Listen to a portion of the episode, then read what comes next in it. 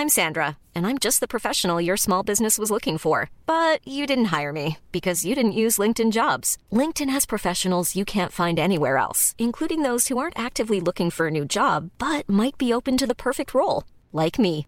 In a given month, over 70% of LinkedIn users don't visit other leading job sites. So if you're not looking on LinkedIn, you'll miss out on great candidates like Sandra. Start hiring professionals like a professional. Post your free job on linkedin.com/people today. It's that time of the year. Your vacation is coming up. You can already hear the beach waves, feel the warm breeze, relax, and think about work. You really, really want it all to work out while you're away. Monday.com gives you and the team that peace of mind. When all work is on one platform and everyone's in sync, things just flow wherever you are. Tap the banner to go to Monday.com.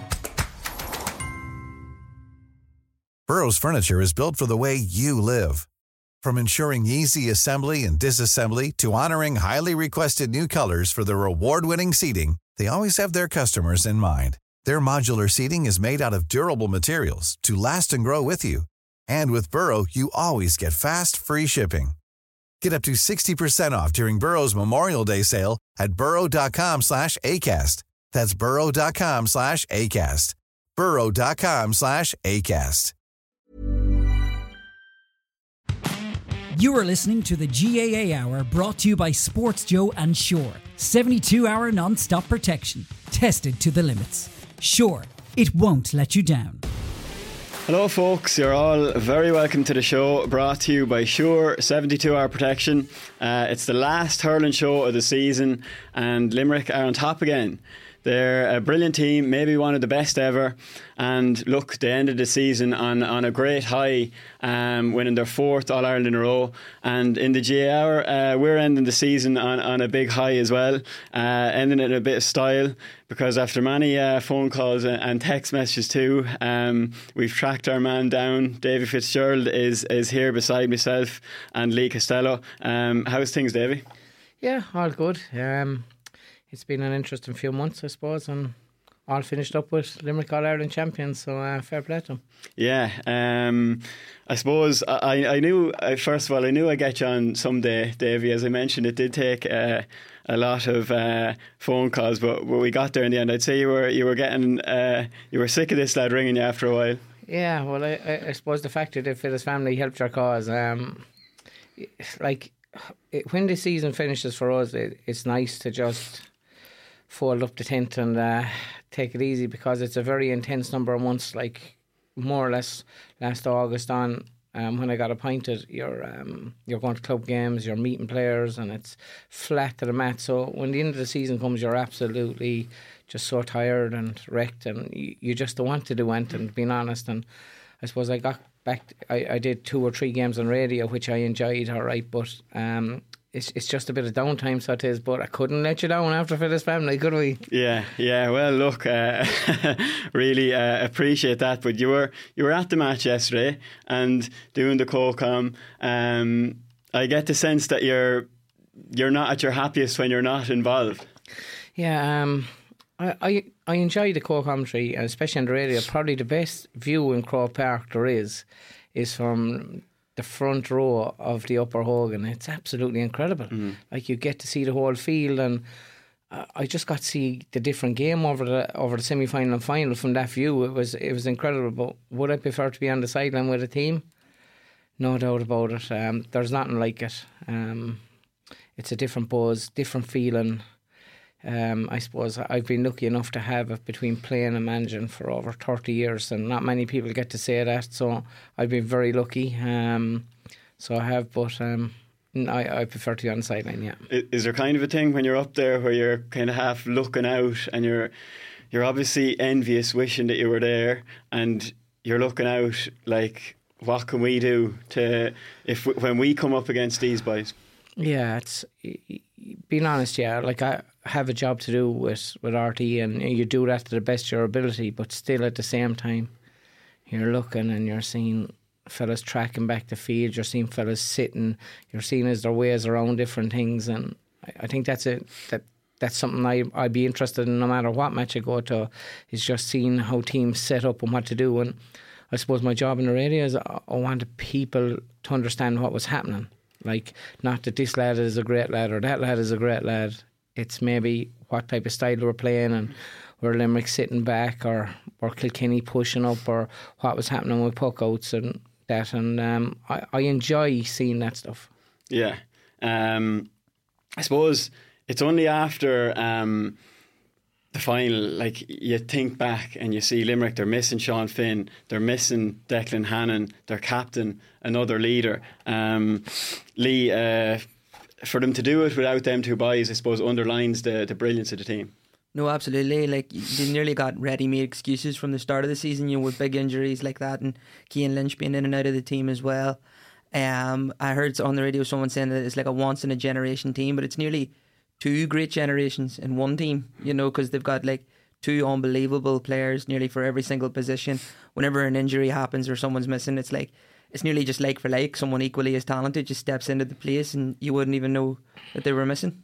Yeah, is is that uh, daunting in some ways when you look at the team and they've such a young age profile, and then when they're missing lads like that, Davy, that they just business as usual. Yeah, I, I suppose the fact that they're able to bring the likes of Kyle Hayes back from the forwards back to the back um, was a big plus, as it was to put Will O'Donoghue from midfield back. Like, they didn't have ready made straight replacements to come in in the back.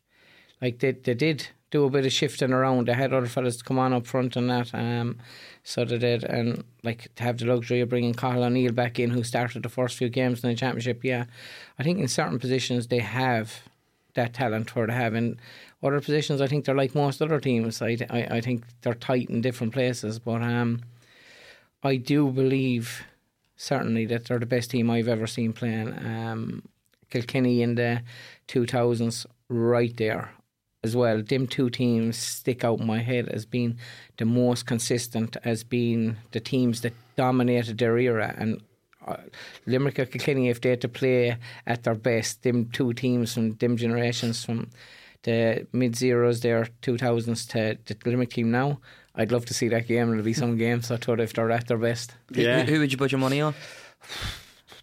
I tell you boy, that would be incredible. They're two completely different styles. Mm-hmm. Like um, Kilkenny would have been very much more direct, although they play very similar, where they get um, loads of bodies back behind midfield. Like it's that's what both teams do. But Limerick probably work the ball a lot shorter, and they'll either shoot from midfield or get it deep inside. Like Limerick will rarely put ball down the half back line. They'll bypass that no matter what the story is. Um, it will be a it'll be a great game. Probably Limerick just edge it. Okay, so it is. It's that they're able to mix it. I suppose is the the best thing about it is that they've the short ball and then they've the long ball in, and you've seen it. Probably at its best when they when they came under a bit of pressure, um, and they were under a lot of pressure yesterday. That they were just able to, they were able to plot their way through it. Well, I- think if you look a lot, maybe at the second half, um, look at the space Peter Casey got. Look at the ball he got. Like as a defender, it's very hard to defend that unless you go full out attack and with no cover around you. It's very hard to go full out attack. But I can remember just looking down from from the Hogan and thinking, man, that's some space. But the quality ball he got in as well. Like I thought in the second half that Limerick varied it pretty well. They ran from maybe their half back line towards midfield into their half forward line shoot. So they never hit ball into the area, would run and shoot it, or else they get that deep ball either side of Peter Casey. Like it was a, it's it's it's a dream ball for a forward. And you seen Peter Casey yesterday. I remember my notes beforehand. I wrote down great feet. His hands are incredible. His feet are incredible. So he is, and uh, like he's able to side, sidestep fellas you would not believe. And I seen it right in front of me yesterday. Got a score right out in front of the Hogan stand on the sideline, and it was just, it was incredible, magic. Yeah, that one was. That one did stand out. And it was funny in Darragh Donovan's interview um, with Marty after the match. It was it was actually at the Limerick train station. And I suppose that was, we talked about this uh, last weekly. It was the change that teams weren't staying up in Dublin, that Limerick went home. Um, but I'd say you can see the benefit in that too. That they probably had the carriage to themselves, and the boys looked a small bit glassy eyed when they got down. Um, Darragh, Darragh Donovan said that he was going to go book mad for the week, so I suppose he was going mad anyway. But that was what he said. He said he was looking around the dressing room at half time, and maybe he was he was only joking a small bit, but he said, "Geez, I was thinking Peter Casey could be in a bit of bother here," but. Um, he, he, he stepped up definitely in, in, in the second half. He was 100% right. Right, Peter Casey didn't have a great first half, but he didn't get the quality of ball that he got in the second half. Um, and there was times in the first half I mentioned mentioned it on commentary that I felt that the Kilkenny half back line they were pressing their men, which I think they had to do, but I, they just didn't have that cover back to double up on a tackle um, be it a sitting six or be it a plus one, right? They didn't have that double up. The double up is very important. That's what stops um, the likes of Peter Casey. When he gets that ball in that space, it's very hard to stop him. So he was, and he wasn't getting that in the first half. But there was occasions if Limerick had hit it in a bit quicker where it was open, and that didn't happen. But in the second half, it materialised. Is that a case of Kenny running out of a bit of steam that they put so much into the first half? No, well, that's something I was wondering, but I, I think it's the setup in general, right? Um, that's that's a different issue that we can discuss. The first issue is, do you sit a sitting six or do you play a plus one?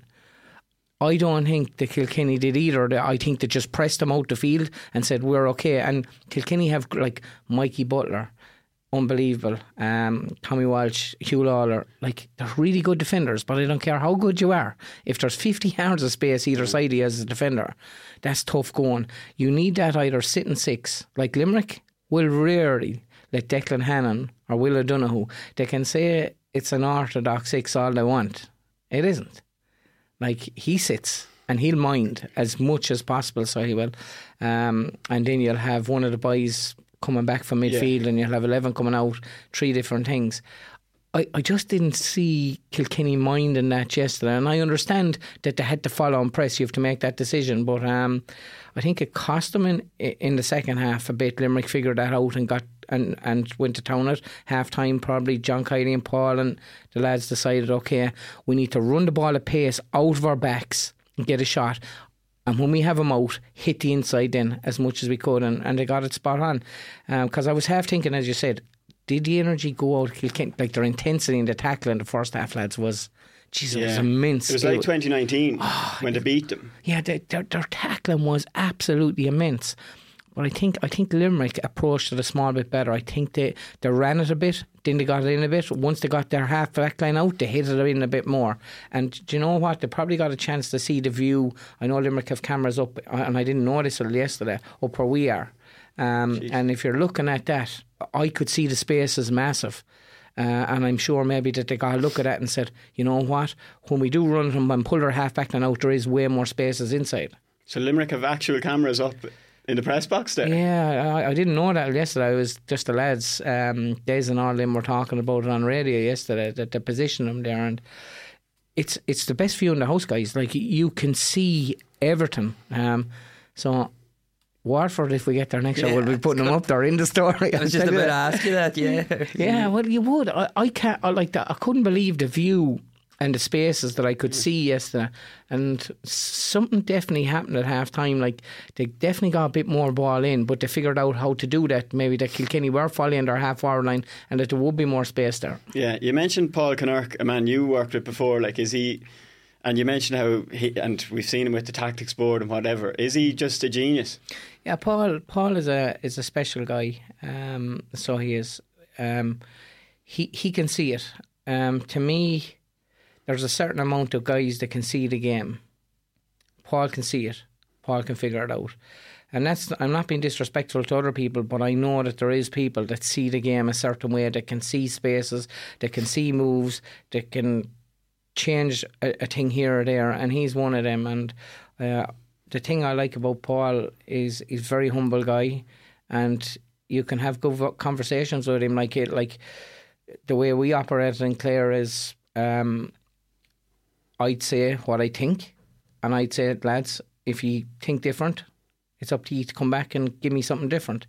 Um, and Paul would never be afraid. He'd often come back with, Right. I think X, Y, and Z. And I love that. Like, I, I want people to give me logic and what to do. And the, the likes of Paul, brilliant. Alan Cunningham, who's with him, trust me, I've worked with this guy, an exceptional guy. Yeah, so he has had a good bit of success with Wolfe Tones, been over a lot of Clare teams. Very good guy. Aonghus O'Brien, another guy. Like, I worked with this lad for a while as well. They're three really good guys. I think the key in management is to surround yourself with the best possible team you can. Um, I, I think that's right. And not yes men. I, I, I think that's very important. Okay.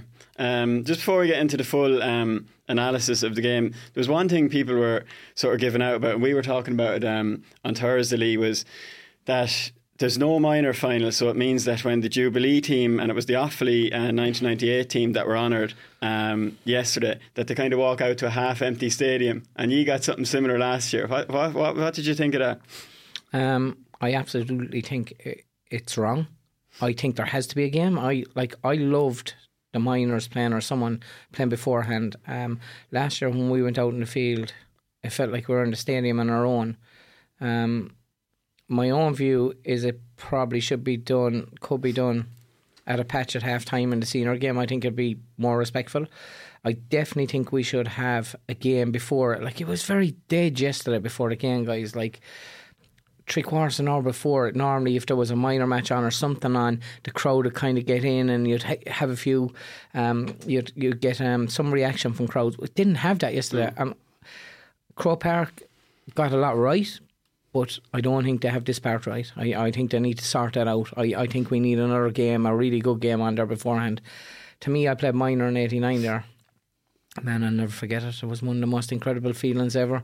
Going in the bus, the sirens going, getting out and playing. Maybe there might have been 10,000 at the start. By the time we finished, there was 60,000, 70,000 in there. And you never forget that as a young lad. That was a massive memory. And why can't we give the same opportunities? We need to make sure our young lads get that opportunity. Yeah, and it takes away from obviously the Jubilee thing there because there's not too many people in. Um, just on that, uh, I suppose not too many of us would like know what goes on on them Jubilee days, but I'd say it's a special day to kind of to say for the Offaly boys yesterday, for ye back last year to like what is it? What is it that goes on in a day like that? Well, I can remember last year we met the night before, and it was great to see so many of the lads. You you probably would lose touch with a lot of them. Um, there's a lot of them maybe who are you wouldn't have come across. Some not involved in the G, in GS, some that are still massively involved, and to actually get to say hello to them is great. Like uh, at the end of the day, I always realise I would have no All Ireland medals without the bunch of boys that was surround me, and I think that's very important. I hundred percent would acknowledge that it it takes a panel, it takes certain guys um, who'll stand up and push you at training, and to see them as we did the night before. So most teams will probably meet the night before. They'll have meal, probably have a few drinks, have a laugh, and I, I think that's very important. And then the next day, you get to go out in Croke Park. Um, like the whole Croke Park thing, I'm probably, I I would be, I'm very much like I prefer not to be going out waving in front of seventy or eighty thousand. That's just me, but um, it's nice to acknowledge it. I suppose all the same, you know. Um, like we had our time and we had our day, and it was great. Um, so it was, but um, like there's nothing better than playing out there. I'll put it to you that way. Not, yeah, and nothing better better than managing too. Um, so you're one of the men, I suppose, in charge of stopping this now. It's the it's the the five in a row that they're looking to become the first um, hurling team ever to do it. Um, so, look, are you are you chomping at the bit? Yeah, uh, they're probably very unlucky that they haven't done. Like Kilkenny stopped them in two nineteen guys, and um, they were they were pretty unlucky that day. Um, so they are. Am I looking forward to? Yeah, I am. Like we got within two points of them. We thirteen wides to their six. Like it was, it was our own fault we were beaten.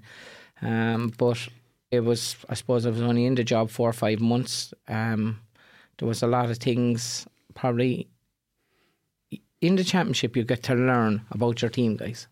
The National League is great, but the National League is at the Atlantic Ocean away from finding out what lads are like under pressure. What like twenty thousand people in Thurles or thirty thousand people in Thurles. That's when you find out what's what. And I suppose the championship this year was a massive learning curve for me, especially um, good and bad. Played pretty well against Limerick, had the opportunities, didn't put them to bed. We came up, I suppose we spent months getting ready for that Limerick game, and I mean we put a lot of effort into it. Um, so we did, fell flat against Cork for the first half, fell flat against Clare for the second half. Um, and we got well reminded of it for that month, I can tell you. But we learnt a lot. Yeah, and like when you do put so much into Limerick, and you obviously have to because that's what they they're the kingpins, and they you had them in the first game. Is that tough? Like that must be tough. Like, are okay, if if you don't take that one so serious and you don't prepare right, okay, and Limerick give you a beating, then you've Cork the following week on the back of like Limerick or Cape, like giving you a, a real good licking, so you have to prepare with Everton for that game. But then you've Cork waiting in the wings for their first game the week afterwards. So we're after putting months into getting ready for Limerick. And then Cork are waiting, chomping at the bit. And you could see it the first half against Cork. Like Cork played really well, but we were we were definitely not the same as as as we were against Limerick up tempo. Now I do feel probably James Owens hadn't his best game in that one. Like Jack Prendergast should have got uh, there was a foul on him in the first five minutes and it was a black card all day long, which might have made the game a small bit different. Um, so it would have. Um, although I have to say, Cork that day were immense. But my point being, I think when you get so high up for that Limerick game, it's very hard.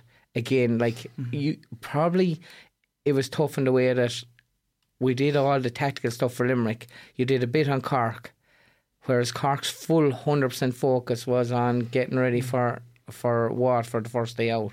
Um, so it was, but maybe that's my fault, guys. I should have done it a bit different. Yeah, well, maybe it was like it probably it's too late that you that you beat Tipperary. But did you feel that that was important? Looking ahead to, to it's a long it's a long time before you be playing again. No, like the the Tipp game. There's two or three reasons um, um, that uh, that we had to perform against Tipperary. Number one, um, we weren't happy with the previous two games that we, we, we had played patches. Half an hour against Cork, we played all right. Half an hour against Clare, uh, we played okay. We got we took a lot of stick from outside and within. We wanted to show we are better than that. We'd worked so hard all year. Um, I, I suppose two for the integrity of the Munster Championship. I think that we needed to come out and absolutely play our socks off. Like I think that's very important because you're either giving Tipp a free pass into the Munster final. Like our job for other teams and for ourselves and our own um, integrity was stand up and fight this and play this game as good as we can. Um, and that's what we did. And we wanted to show as well that there is stuff in us and that we weren't going to lie down. And I think that was a very big statement from us that, you know what, we've we have had a defeat or two, but we are still around and we're still here. And um, I tell you now, that was that was a physical game. That was a tough game. And how have you found? It's what maybe a month, a month and a half since that game. Like it's a long time before it comes around again.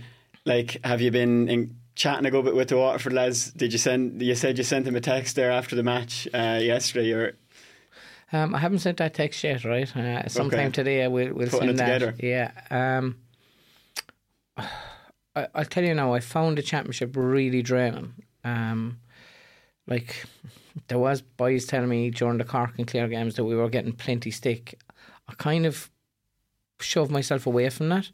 Um, I knew we were getting stick, but listen, I'm used to that. There's no fear that the lads are used to it.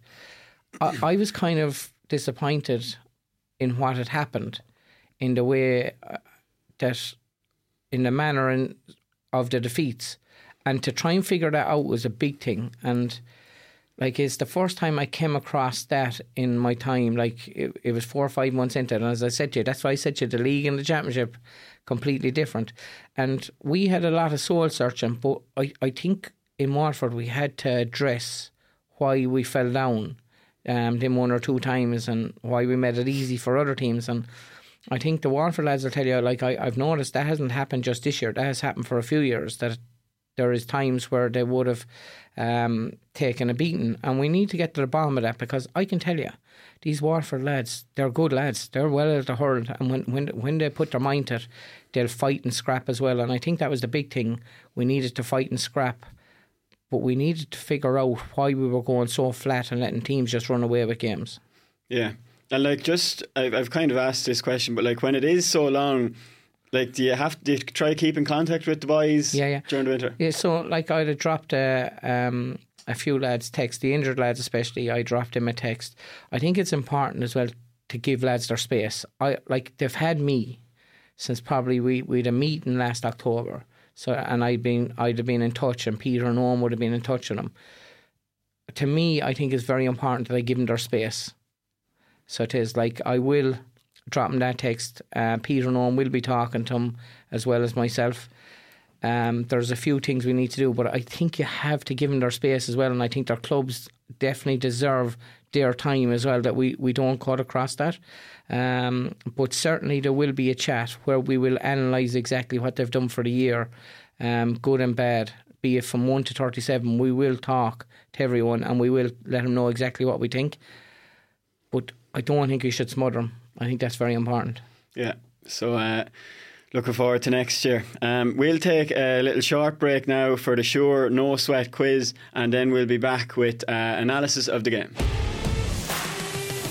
In partnership with our friends at Sure, official statistic partners of the GAA, we're now going to look at the most eye catching stats from the championship weekend. So, Limerick won their fourth All Ireland Senior Hurling Championship in a row. Our question is Who are the only two other counties to have achieved that feat in the game of hurling? So now it's up to you, our audience. Give us the answer to this stat related question on our social media to be in with a chance of winning some sure themed prizes. Winners will be announced on the show next week. So uh, we've seen this before, Lee. Um, teams thundering into Limerick and getting a good start We've seen it with Waterford in the 2020 in the COVID final, and they flew out of the blocks and they were hammering into Limerick. We've seen it in the semi final with Galway, and we've seen it again uh, on Sunday with Kilkenny. They were six points up after half an hour. Limerick had only scored five points after half an hour, which was unbelievable for them. Um, and it's Limerick just managed to, to plot their way out of it. That's it. And then just watching from afar, you're always you, you, still never rule Limerick out. You know, you don't ever know. You just never see it. Um, I think they were three points up at half time and still sort of like, no, I think Limerick will come back. But the Paddy Deegan goal and just the nature of it, um, the fact that, you know, it ripped the net, it didn't look like it went in, and the lift that it gave everybody, that was the first time I sort of thought, you know that that's the kind of thing that happens when it's your day, you know. Um, and then you start to let yourself maybe believe that not that I was actively supporting against Limerick, but just that this could be Kilkenny's day. Maybe there's something in this. Um, it's just all going for them. But man, did they go through the gears then? You know, when Limerick were asked to go up another level, they went up one, and the onslaught just began. Yeah, well, I want to take you back to the very start, uh, Davy. After the game, John Kiely said, We deliberately played into the hill today to take on that breeze in, in the first half. Uh, is that something you'd do? Yeah, I, I prefer playing against the breeze um, for definite. Um, I, I think if you can hang on in there and be the three or four points down, I think a big thing. You're right, lads. I remember looking at scoreboard five to six points scored after 30, 31 minutes. And I'm saying to myself, like, this is some job they've done. But they were ferocious in the tackle. And I can remember looking at one in front of me. I don't know if you remember it. Kyle Hayes was very lackadaisical going to a ball, and someone came from behind. Tom yeah, and just got it. And I was saying, why isn't he just attacking that? And it's like whatever happened at half time, there was a lot of words because the volume from Kyle from everyone came up massively. They attacked unreal. But I'll just I'll tell you what I think turned it for Limerick just for half time was Cian Lynch. I think he he was instrumental in all them two or three points that got him from six back to three just for half time. And if we're being honest, like Cian probably has been average enough in the championship this year. Yeah. Should yes. start the Munster final, yeah. like, yeah. Yes, that yesterday, Cian Lynch was the man. Yesterday, it seemed like the Cian Lynch that I've known for years was there. He was the orchestrator of so many things that happened out there yesterday. And when they needed that patch, like Diarmaid Byrnes, yeah, great second half. Peter Casey, great second half. Kyle Hayes, better singer. Cian Lynch was a constant, even when they were going poor yesterday. Cian Lynch was a constant. And um, I thought that was brilliant from the fact that he'd been so average all championship. But in fairness to John Kiely, Paul Kinnerk, and the lads, they stuck with him. Mm-hmm. They stuck with him and they got it right just in a big way. And that move, even from centre fo- centre field to centre forward, good move, very good move. And um, the the one thing I love about Limerick, like, don't don't ever tell me Limerick play fifteen on fifteen. They don't. And the sooner people get that out of their head, um, the better. Like 15 and 15, guys, is where you play 10, 11, and 12, 13, 14, 15 in their positions up inside the 65, maybe coming back a few yards. they go back deep. I, I remember yesterday at one stage I said that was a great tackle by by um, Michael Casey. It was actually David Reidy that made the tackle. Remember the one uh, was it a 65 or Alamore, the great pass from TJ Reid, yeah, it, like it that pass from TJ Reid into, oh my God, it was absolutely class. But it was David Reidy, I think, that was on the it tackle. Was. Like that was phenomenal. Like David Reidy was playing at midfield, he ended up inside tackling the edge of the square, and I look at things like that and I think I mightn't see much of David Reidy, but that was so important yesterday. So is it that they drop the half forward line? They, oh. I suppose it's Morrissey and Hegarty Really, oh, they never stop. Yeah, they're right back. Cian at centre forward, right back. Listen, lads, if you call a spade a spade, um, and it's I, I admire them for what they're doing, and it works for them. Like Darragh Donovan will spend most of his time going back in around six and behind six. Rare, like he get forward again, yeah, every now and again, no problem. But he spends, if you put a heat map on him, I'd be pretty certain he'd spend most of his time back there. They're two wing forwards will be back there a lot of the game. So instead of having six, you could end up with the ones in nine or ten back there a lot of time. Really good sharp passing team. So they will. That's Kilkenny's thing then. Do you follow him or do you not? And I thought Kilkenny yesterday got a lot of stuff really right. They did follow him, but that's what let the gaps down below for the Peter Caseys and all them to, to get that room. Yeah, I suppose that's the thing that when if the half forwards go out and half backs go out, even the very first ball, Aaron Gillane had he had fifty yards in front of him with with Huw Lawlor. he he had like I, I remember from that view I had yesterday, seeing that, and I couldn't figure out how Limerick weren't hitting more ball in. Like that was one thing, and maybe a small criticism of Kilkenny would be, I don't know if he felt it or not. I felt any time high ball went into the Limerick full back line at times yesterday that they were under a bit of pressure. Yeah. And I don't think Kilkenny actually exploited that enough yesterday. So that it, I, um, it looked like when high ball went in there, the goal came out of it. Um, so it did out of one of them. Yeah, Conor he lobbed one in. He, he lobbed one in. And I get, if you look back at four or five examples of balls going in there, they were very unsure of it. So they were, um, and I, I thought Kilkenny might do more of that. Did you feel at stages in the first half that Limerick were, or Kilkenny, that they missed a few chances that they need to take. Like I mean, I know Owen, Eoin Cody was on fire, and it's it's so harsh to criticise him, but maybe that second goal, do you tap that over? It was the time Tom Phelan was running through, maybe looking for a goal, and do you take a point when, when it's there against Limerick? Um, I think he was right to shoot for the goal that time. I think it, I think it was a decent chance. He just probably took a touch too much to pull him out a bit further. If he shot it when he got probably the first chance he got, if he could have shot it, definitely, I think that was a chance. There was two other chances that they, they hit over their shoulder, and would you believe there was a player outside him, free. Paddy Deegan was actually free. I think it was on Cody or someone shot, um, and someone else, Tom Phelan, shot another time. There was players outside him. To me, if they didn't shoot and just give him back a small bit more composure, them two or three points would have even helped. Like you go in six, seven, eight up at half time. Yeah, I still think Limerick were coming back no matter what, but it, it's a bigger help was the like that Kilkenny were going so well? Was it that they were just crowding Limerick out? And you mentioned there, I was thinking, why why weren't they getting that ball into Gillane? Was that because Kilkenny were just so on top of them and weren't giving them like the best ball I'd say we've seen in the first half was one Kyle Hayes hit in, but that it, it looked so good because he was under such savage pressure at the time. Was it because Kilkenny had just crowded them out?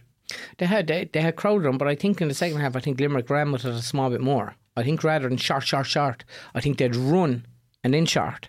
I think they ran with the ball a small bit more in the second half, which didn't allow them to get um, tangled up as much in the in the groups because they seemed to get more space easier in the second half to get them balls in or to get them shots off. So that it, um, so that there definitely was a slight change or two of, of, of one or two things.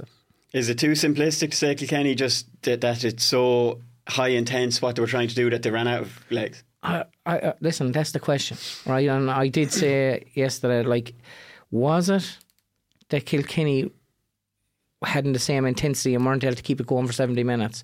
Or was it that Limerick did something a small but different that didn't allow Kilkenny to do that? I'm, I'm not 100% sure on that.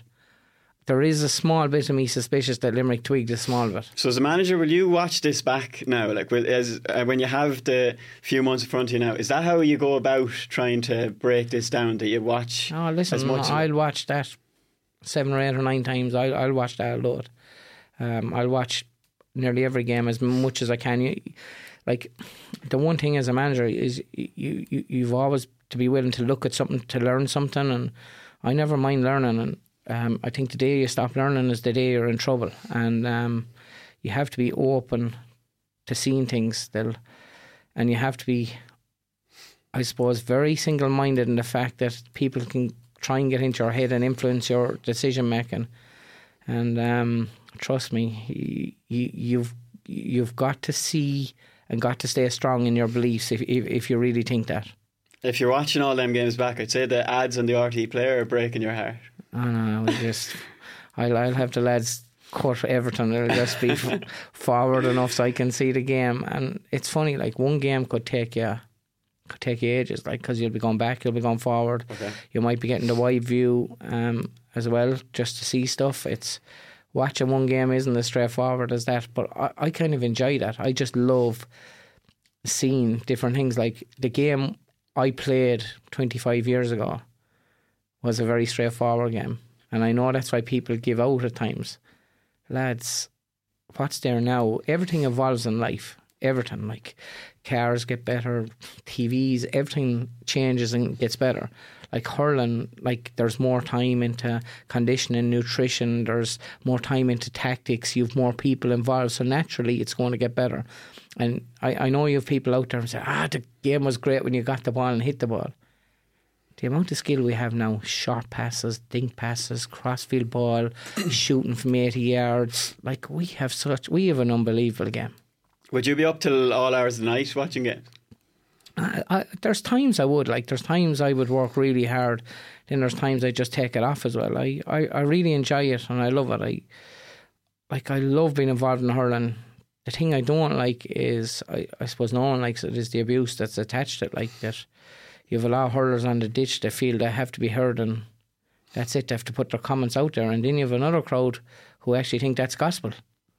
I find that unreal. Like, yeah, it's an opinion.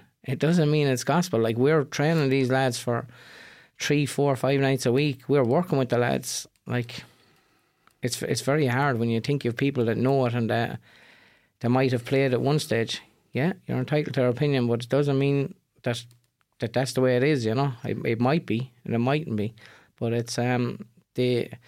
I, I just think we should enjoy our hurling and we don't need to cut people. Life is tough enough without cutting people. Do you think, Davy, um, you said yourself that it, it doesn't bother you too much when they're coming criticising you? You're well used to that. But do you have to guard the players? Do you Yeah. find, is that a big part of management now? I like I can remember a few players over the last few years who took stuff really tough on, on social media, and I'm trying to tell them that's someone with a chip on their shoulder. Let them off. Forget about. But they're saying they shouldn't be saying that, and I'm saying, unfortunately, there are the times we live in. People feel they have to have a go, and that's it. And I said, just ignore them. There's there's no point. Uh, you're you're not going to change their mind, and we have to protect the players. And it's funny like whether you win or lose, you've got to protect the players. Like even when you're built up, if you win to being something unreal, like I think it's very important we pr- you protect the players even then.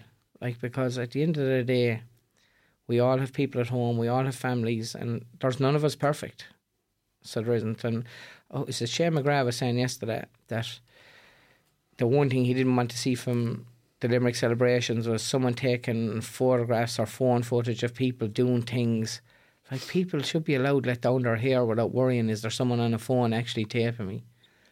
Like everybody is human. Everybody does make mistakes, and it's the one thing I hate is is when lads go to let themselves go a small bit that they're scrutinised unreal, you know. And uh, it is tough. Back in my day, there was no phones. It was it was actually great. So it was, you know, and um, a lot more freedom to enjoy yourself. And um, I, I, I just I just love the fact that we have to come back to our own places we live in, our own clubs, our own people, and that, that that's what the GAA to me is about. Is it should be very simple. The ups and downs of it are tough, lads. Social media is there, isn't that the thing? You just have to not like you should. Nobody should take it as gospel. Yeah, like there's good and there's bad in there with social media. Like I think social media there is good, hundred percent, and there's people um, who who use it who are very fair and honest, and you can get stuff from it. And I think there's other times then where it's very nasty. Like one part of it I don't like is the anonymous stuff, like the sites. Like there's one or two sites out there, and to say that they're sick is putting it mildly, and people actually believe them. Sure, when people don't put their name to things. Oh, listen, we we the site in Clare, and uh, honest to God, it's there for a few years, and we know the people, and my God, it's actually sick. I know I think most people in Clare have copped on and they know what the story is, but oh my God, like you're look, you hear some of the stuff that they say and do, and you're thinking, are these people actually right? And the people that are listening to them are they actually right as well? It's it's, it's the people just, listening are as bad though. Ah, like to be fair, I I know like that particular site is absolutely rubbish. The boys are there haven't a clue about hurling, and I mean it. I know them. They have they like to think to do. They haven't a bananas about hurling whatsoever. And and let's be honest. And they're there giving direction and, and think they have. Um, it's it would just it's mind blowing. But that's that's life, guys. It's it's part of it. So it is. Um, but We've got to we've got to get rid of that. But I think the government have to bring in legislation. No anonymous people out there. Put your name up there. Put yourself out there. Don't be a coward. So don't be a coward and hiding.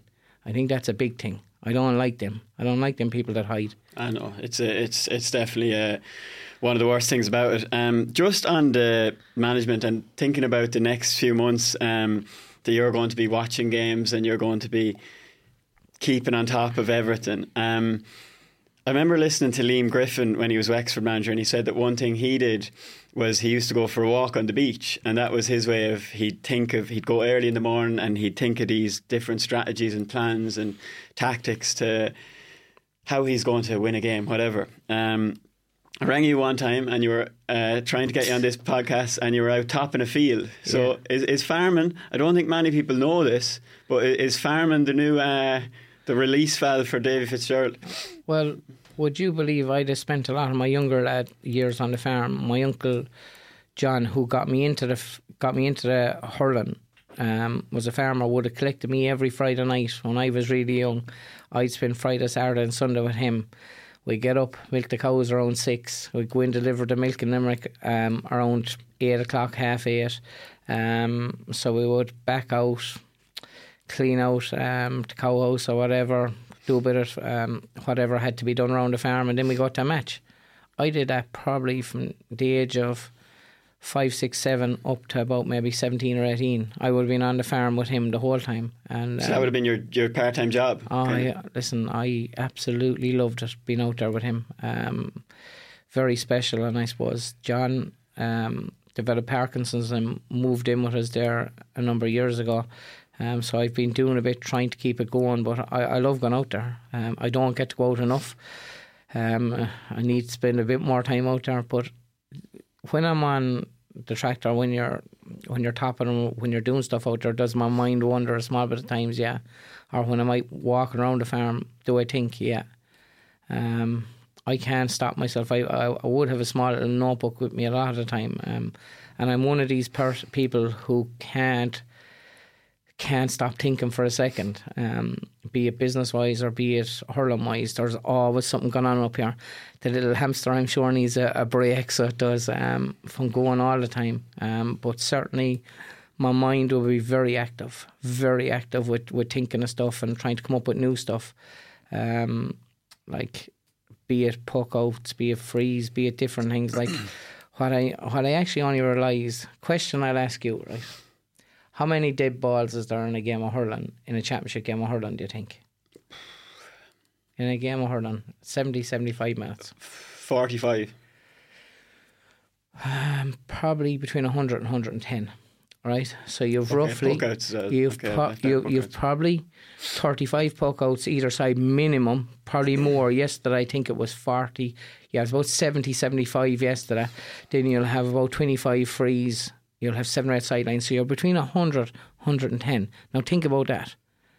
That's very important. That amount of dead ball. If you can win a large percentage of them, you have a chance of doing well. It's a lot of time to have dead ball uh, on a game of on a game of hurling. So um, that's something that I would have looked at big time in the last year or two. Where can you make gains on that?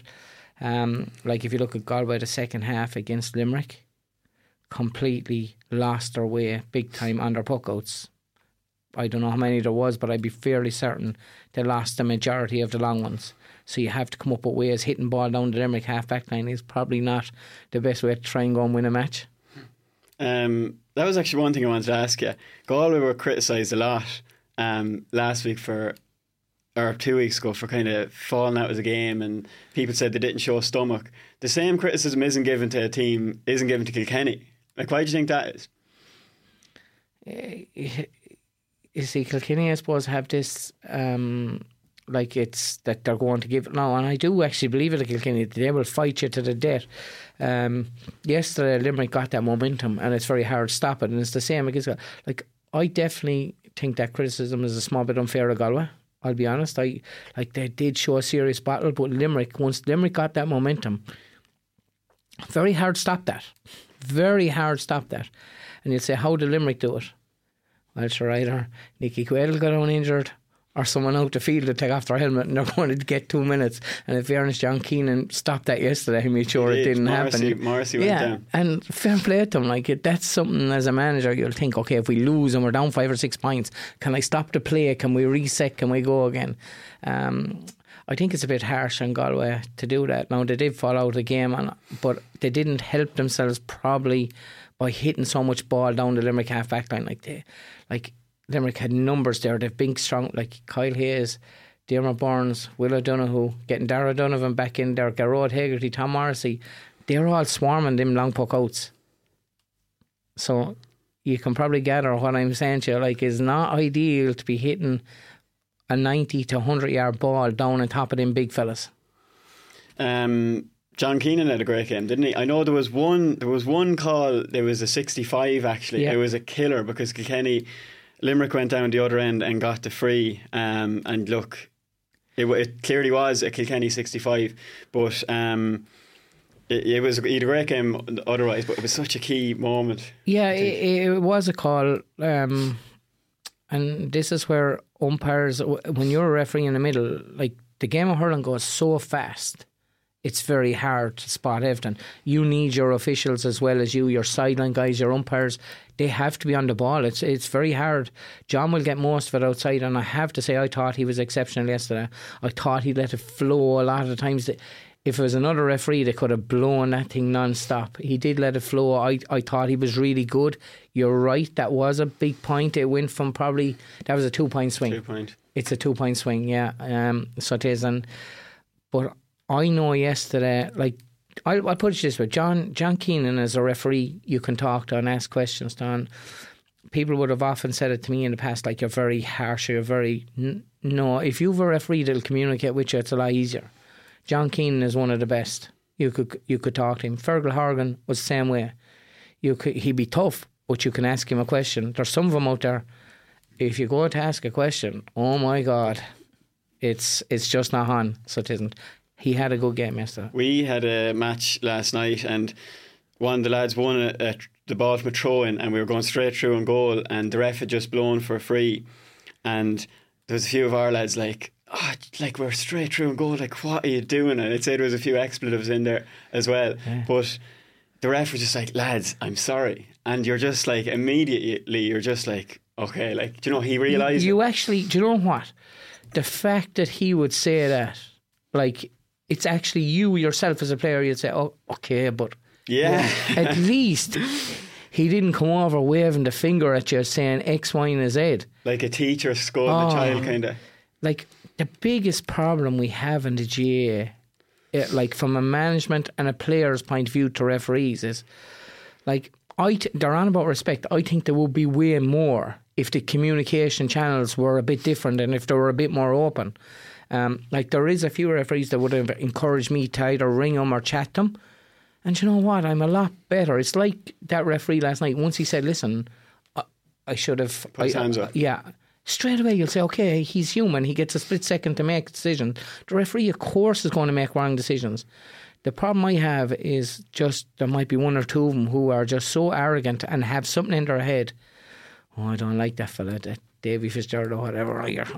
Like, I, I just want a fella who's going to be out, ref the game straight, and who you can ask a question to. Like, can you tell me why you saw this? And you know what? There is there is a good few of them out there like that, and they're the guys we need to promote 110%. And it's John Keenan's last game, last big game. Scrap this 50 year old stuff. What? I, I just think scrap it. Uh, like, I, I would call the GAA straight now. Like, listen, we don't need an age limit. We, we'll know it 55 if it had to be, but uh, we don't. Why are we getting rid of one of the best referees and he's in great shape? Why are we doing that? I just don't. under- I know we have to bring other lads through in that, but John Keenan is still good enough to ref. So he is. And there was a few more over the last few years who had to retire because of it. Like, I, I just think there's a few more years in them. You know, um, it's a pity because he did a great job yesterday. and well done to John. Um, one of the things I wanted to ask you about is William O'Donoghue and Darren Burns just stand out to me as these tacklers that when you have the ball, they kind of just suck you in and they're. It, you just can't get away from it. It happened to Tom Phelan once, twice that the lads just sucked him in and you're done. You're either done for steps or you're caught for throwing the ball because the lads are so strong. Um, are they just are they kind of physical freaks? Some of these Limerick lads, or can you like are you looking at the Waterford lads like we need to get? We, do we need to improve physicality to match these lads like that, or what is it? I think the technique and the tackle is very important. I don't think enough of people coach it right. Um, there is techniques in tackle and how you stand up, how you go after the ball, when you go after it. They're very good at it. Um, I think Limerick are very good at that. Um, I think there's a lot of coaches that coach the tackle, but I don't think they coach it properly. Um, there is a time player has to play it in four steps. Tackle when he's coming to his fourth step. Know when you got to get him. Stand him up. Don't rush in. There's there's a lot of different things. Limerick are, are very good at that. Um, the one thing I want to say about Diarmaid Byrnes yesterday, from place balls under pressure, this man is incredible. This man is incredible. I thought him, Tom, himself and Tom Phelan, I thought broke even in the first half yesterday. I thought it was like Tom got a few balls he's, off him. He's he's a unique hurler, Yeah. isn't he? Yeah, Tom got a few off him, but when the pressure was on, Diarmaid Byrnes in the second half came alive. One serious high ball, so he did. But also, them frees were not easy frees. They were on the sideline, so there were a number of them straight over the back. Like all day long, you just want like if if we, we talked about here earlier, you're probably going to get thirteen or fourteen or fifteen frees. I don't know how much Limerick scored yesterday, but I guarantee you he had a ninety percent strike rate in most of them yesterday. That's what you need all the time is a free taker. And under pressure, Diarmaid Byrnes is absolutely fabulous taking frees. He um he definitely is. I actually just wanted to ask you about like him and Darren Burns or Tom Phelan and Darren Burns are such like opposites kind of in that Darren Burns is huge and so strong, but Phelan is more towards like there's not like he's, of all the players there, they're all big lads, strong lads. Phelan is is more slight, but his speed made him stand out yesterday, and he could have had five or six points. He, cou- There's still a place for a player like that, I suppose. One hundred and ten percent there is, um, and if he released the ball two or three times yesterday, he was running. But you cannot cannot run into two or three Limerick lads because if you get close to two or three of them, they're taking the ball off you. So. Just before you get to that contact point, you you got to be releasing that ball. Limerick are going to come to you in twos and threes. You got to release that ball because there is going to be spare Kilkenny lads out there. So before you get to contact, Just before you get to contact, you've got to release. yeah, If you go into two, if you see two of them coming at you, I'm getting rid of it because they are so good at holding you up and taking that ball off you. But if there's two of them coming to you, there has to be another Kilkenny lad on the outside. Has to be. Uh, Davy mentioned it there that Cian Lynch was probably the man, Peter Casey. Um, they've so many bullets to fire, is probably the thing about Limerick, is that maybe it wasn't Gillane's like best day. He was still very good. Scored two points, won a free that he scored himself. There's so many bullets to fire is probably the tough thing for opposition teams. Yeah, that's it. I mean, so many like- men to watch. Yeah, yeah. Like it's not like there's one target person that you just hone in on, and you know that'll help shut down the team as such. Um, the Cian Lynch one is just really interesting because all eyes were definitely on him, particularly because he's captain. He's coming back from all of the injuries. You said it yourself, David, that he m- maybe didn't have the best of season so far. But I did want to actually ask you. Um, he didn't get man of the match. Do you think he should have? Who, who got man of the match? I didn't see that. Casey. Um, yeah, Peter had a great second half, and yeah, when the pressure was on, he and listen, he he was right in there in contention. Um, personally, myself, I I give it to Cian Lynch every day of the week. Yesterday, I just thought when they needed it, when they needed it, he was there. And this guy is not selfish at the ball. Look at the players he puts into better positions all the time. He he is a class act. He's smart on the ball. He's not selfish. He works really hard. And if I was given man the match yesterday, one hundred percent, I give it to Cian Lynch. When you're preparing for Limerick and they have, as we mentioned, so many bullets to fire, Hmm. do you do you hone in on a certain player like a Cian Lynch? Like he is such a genius, as you said. Do you have to have a specific plan for him? Listen, you have to have thoughts on a lot of them. Like you can't let Aaron Gillane go. You can't let Cian Lynch go. Gearóid Hegarty normally, like he's probably getting, excuse me, he's probably getting more attention than than anyone gets outside there. Like he's been phenomenal for years. Hasn't been as effective this year. I felt yesterday he was decent, um, but he needs serious watching. So he does. Like they've so many good players out there. It's to try and get your matchups right is like you need a physical enough player for Gearóid. Like you need someone who's as strong as he. Mean, you can't put a small lad on him. You need someone that's very agile for Cian Lynch, that's able to move with him non-stop. You can't let Cian Lynch off on his own. You let Cian Lynch off on his own, you're dead. You're in trouble. And then you need someone probably with Aaron Gillane who's going to attack. He's outside left a lot of the time, and to get a player to attack he's outside left is is tough because you're doing something that normally you wouldn't do. Um, there's there's a lot of different things that come into it, but um, I think as as hurling people, we all have to acknowledge how good this team is, and, and fair play to them.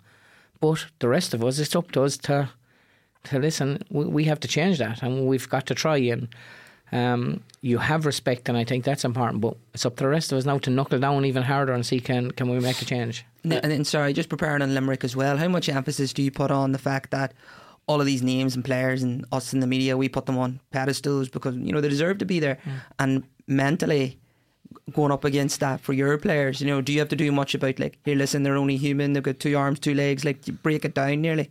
Well, there is points that I think you can go at Limerick on that I'm not going to tell you about. but there is points I believe that you can that I don't think uh, I believe that you can go at them on. Um, I really do believe that, and I know the lads um, that I work with, we, we believe that too. That there is two or three points. There's an awful lot very good, but every team there is certain aspects that you can break down, and um, I think we've got to dwell on them even more and try and perfect that even more. Well, one of them that maybe I'm you, you probably won't tell me, but one of them that has I suppose worked for Clare is that, as you said, the Limerick half back line hold their line and they let Tony Kelly kind of he often goes to town against them because they they kind of let him off i- i- to a certain to a certain degree. Yeah, well, to me, Tony Kelly is is phenomenal. I think he's a great hurler. But if you let Tony Kelly off and he's on, and Tony Kelly's to, he can score from like Tony Kelly gets some amount of attention normally.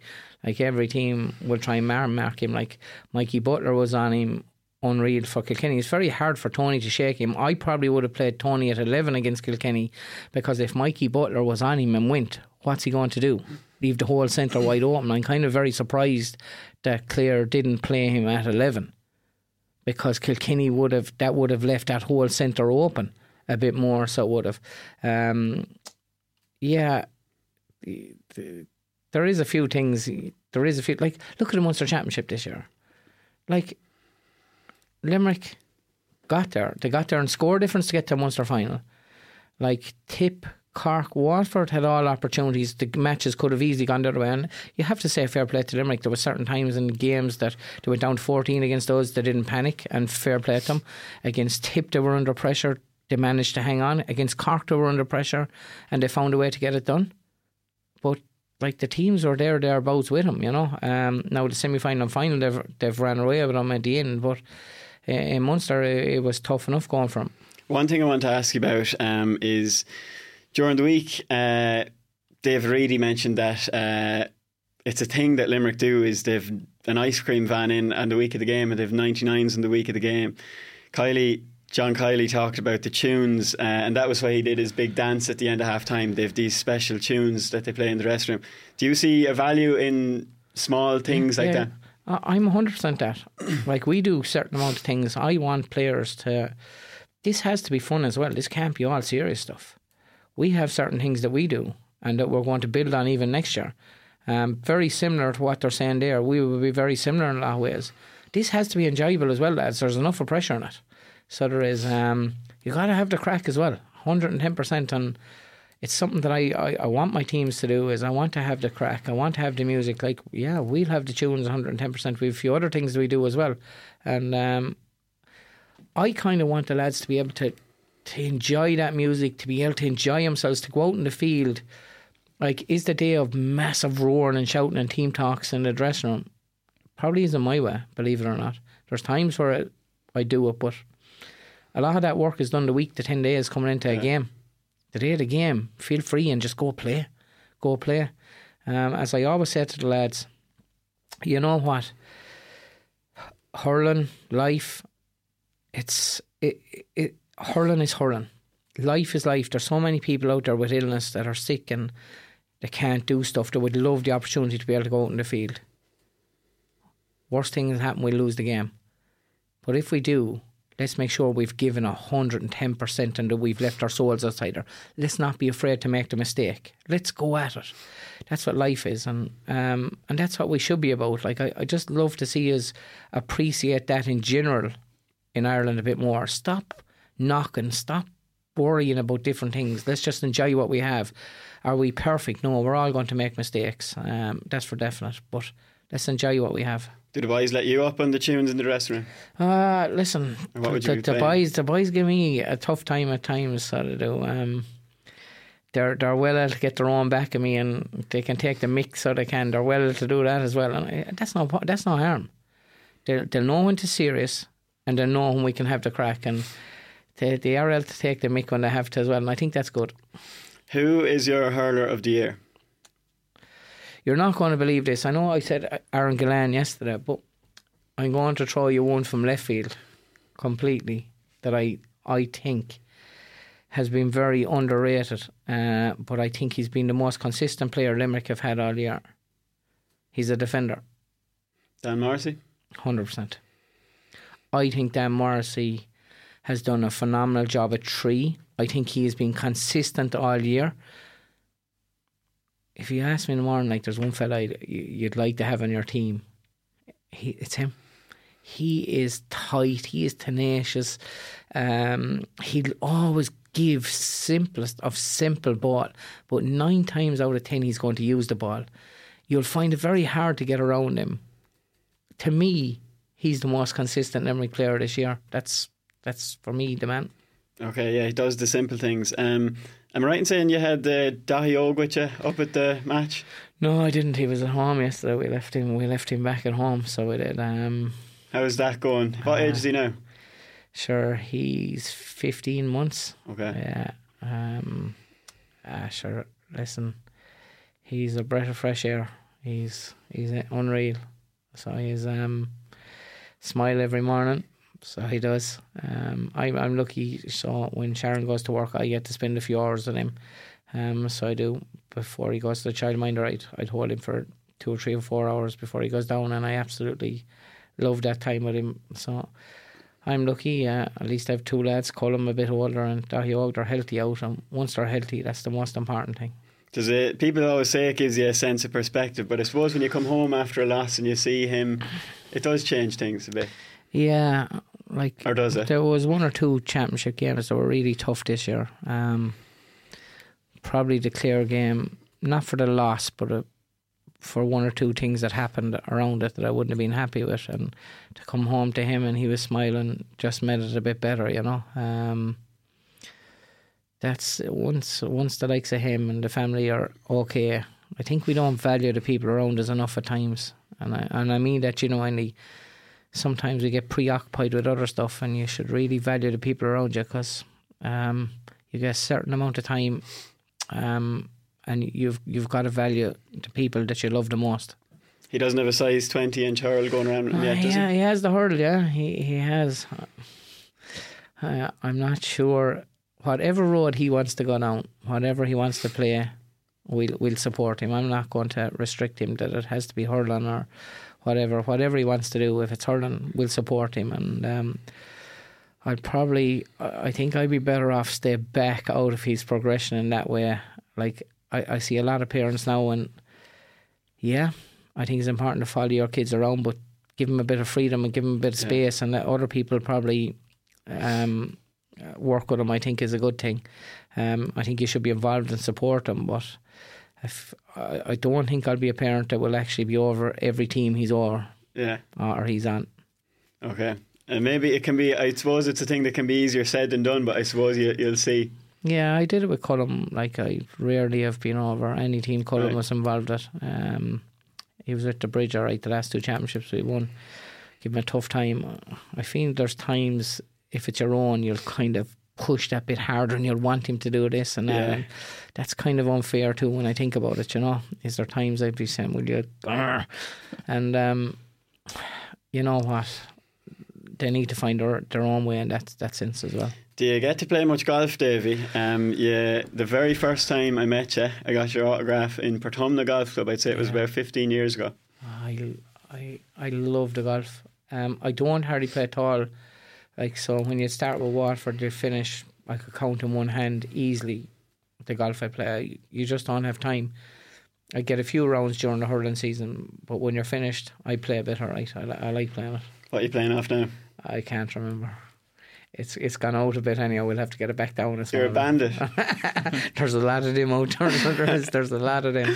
Definitely is. Uh, between the golf and the farming, you'll be you'll be kept going um, over the, the winter months. But listen, I want to say big thanks to to Dave Fitzgerald for coming in uh, with us today. Um, it took a lot of badgering to get you here, and I I know it was the, the Ireland's fittest family that connection that got got you over the line, uh, got me over the line there, Davy. So Ah, yeah, like as I say, you, you like the break when it's over. You like you like to get the break. Um, but at the same time, like I've enjoyed the chat. Um, and as I said, all all I ever have, Niles, is an, is an opinion.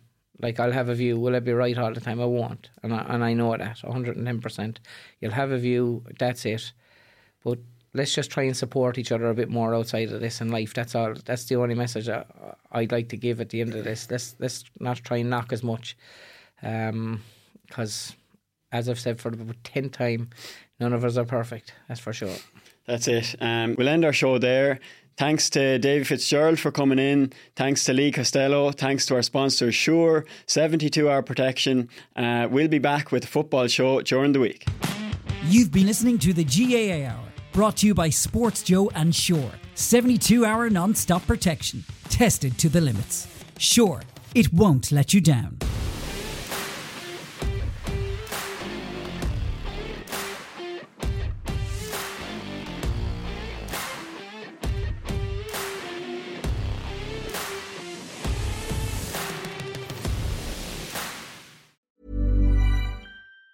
Planning for your next trip? Elevate your travel style with Quince. Quince has all the jet setting essentials you'll want for your next getaway, like European linen, premium luggage options, buttery soft Italian leather bags, and so much more. And it's all priced at 50 to 80% less than similar brands. Plus, Quince only works with factories that use safe and ethical manufacturing practices. Pack your bags with high-quality essentials you'll be wearing for vacations to come with Quince. Go to quince.com slash trip for free shipping and 365-day returns.